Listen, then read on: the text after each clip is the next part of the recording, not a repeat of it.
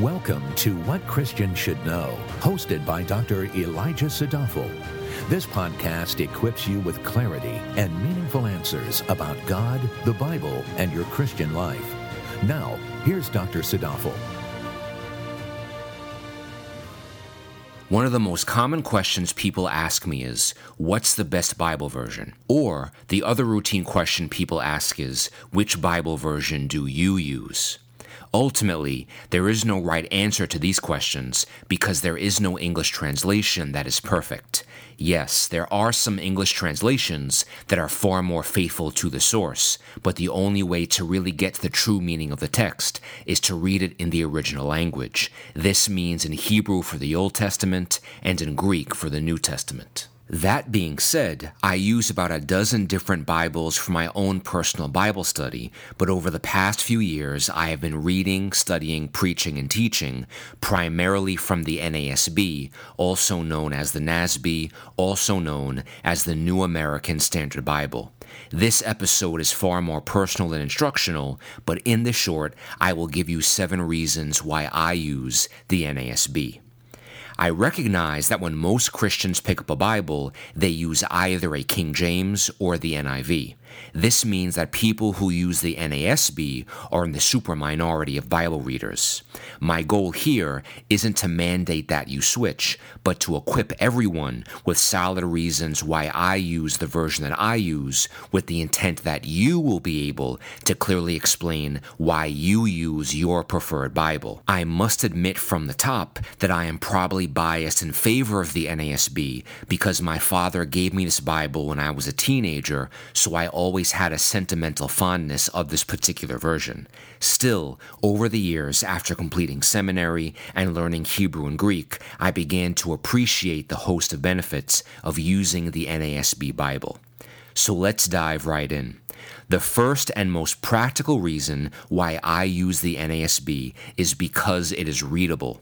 As a native English speaker in the 21st century, I never use thee and thou in everyday conversations. I never use words like saith or shalt. So, when I read the NASB, I understand what the text is actually saying because it uses contemporary language.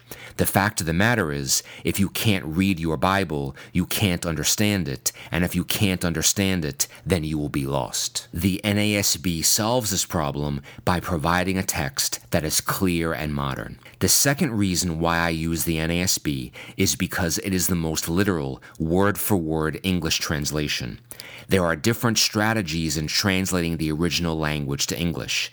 The NASB takes a strict translation approach so that what the text literally says in Hebrew or Greek is what you literally read in English, generally speaking. The King James Version is another example of a word for word translation, and the NIV is an example of a thought for thought translation. Other Bibles, like the New Living Translation or the Message, they paraphrase and take many, many liberties to capture the main idea of a large chunk of verses. So, I use the NASB because it tries to stay as close to the original language as possible, and what results is a very accurate and highly reliable translation. The benefit of this approach is that you can feel confident that what the NASB says is what the original text says. The downside of this approach is that from time to time, in making a word for word translation, you may sometimes lose the poetic essence of a clause.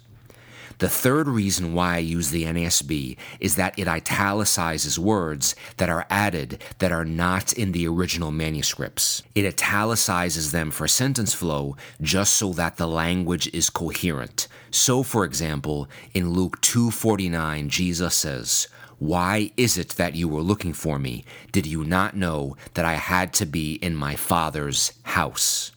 The word house in the NASB of this verse is in italics. This means the translators are telling you, hey, we added this English word so the sentence flows in English, but just so you know, this word is not in the original Greek. Literally, what Jesus says in Luke 2:49 is to the effect of, "Did you not know that I had to be in the things of my Father?" As a person who often gets into the specific meaning of individual words, it is absolutely crucial then, when reading any text, I know precisely where the translators have added something for flow. The fourth reason why I use the NASB is that it puts in brackets those pieces of text that are thought not to be in the earliest manuscripts.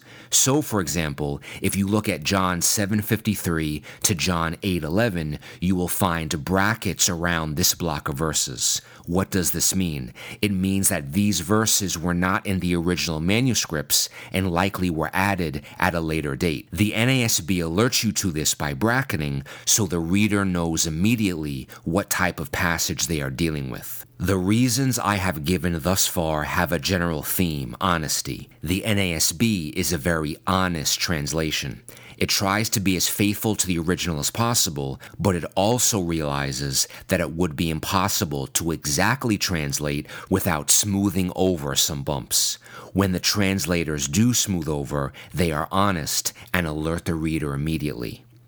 The fifth reason why I use the NASB is that all Old Testament quotations in the New Testament are in capital letters. This reason is huge because many may read a New Testament verse and not realize that the writer is actually quoting something that was already said before. The NASB alerts you immediately of Old Testament quotations by changing the font to all caps. So, for example, in Romans chapter 3, from the second half of verse 10 all the way to verse 18, Paul doesn't write anything new.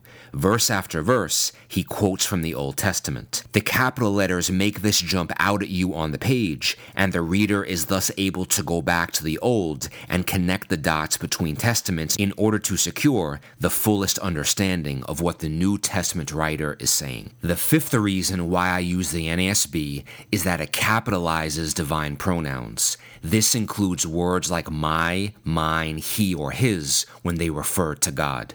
This makes it very clear who the text is referring to in long blocks of verses or in the midst of a dialogue. The sixth and seventh reasons why I use the NASB has more to do with the specific type that I use. The one that I use the most is the Zondervan NASB Study Bible.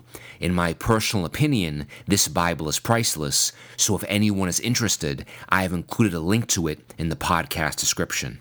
So, the sixth reason why I use the Zondervan NASB Study Bible is because of its introductions to individual books of the Bible. Let's face the facts. The Bible can be overwhelming, and sometimes you just need someone to help you navigate where you are going in the text. Sometimes you'll read about people, places, and things that you have no idea about, so it gets confusing very quickly. Before each book in the Zondervan Study Bible, it gives you a two to three page introduction to what it is you are about to read.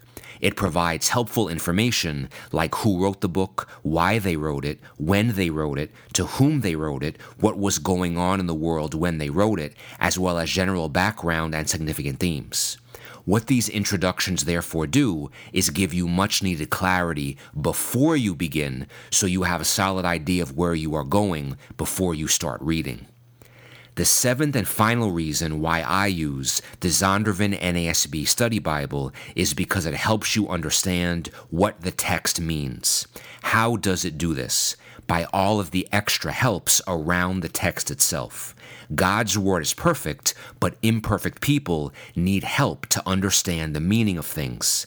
I don't want to sound like a commercial and list benefits, but the two biggest helps are the cross references in the center columns of pages and the footnotes at the bottom of pages. The cross references let you know where else in the Bible there is a connection to what you're reading, and the footnotes explain and expound upon the text.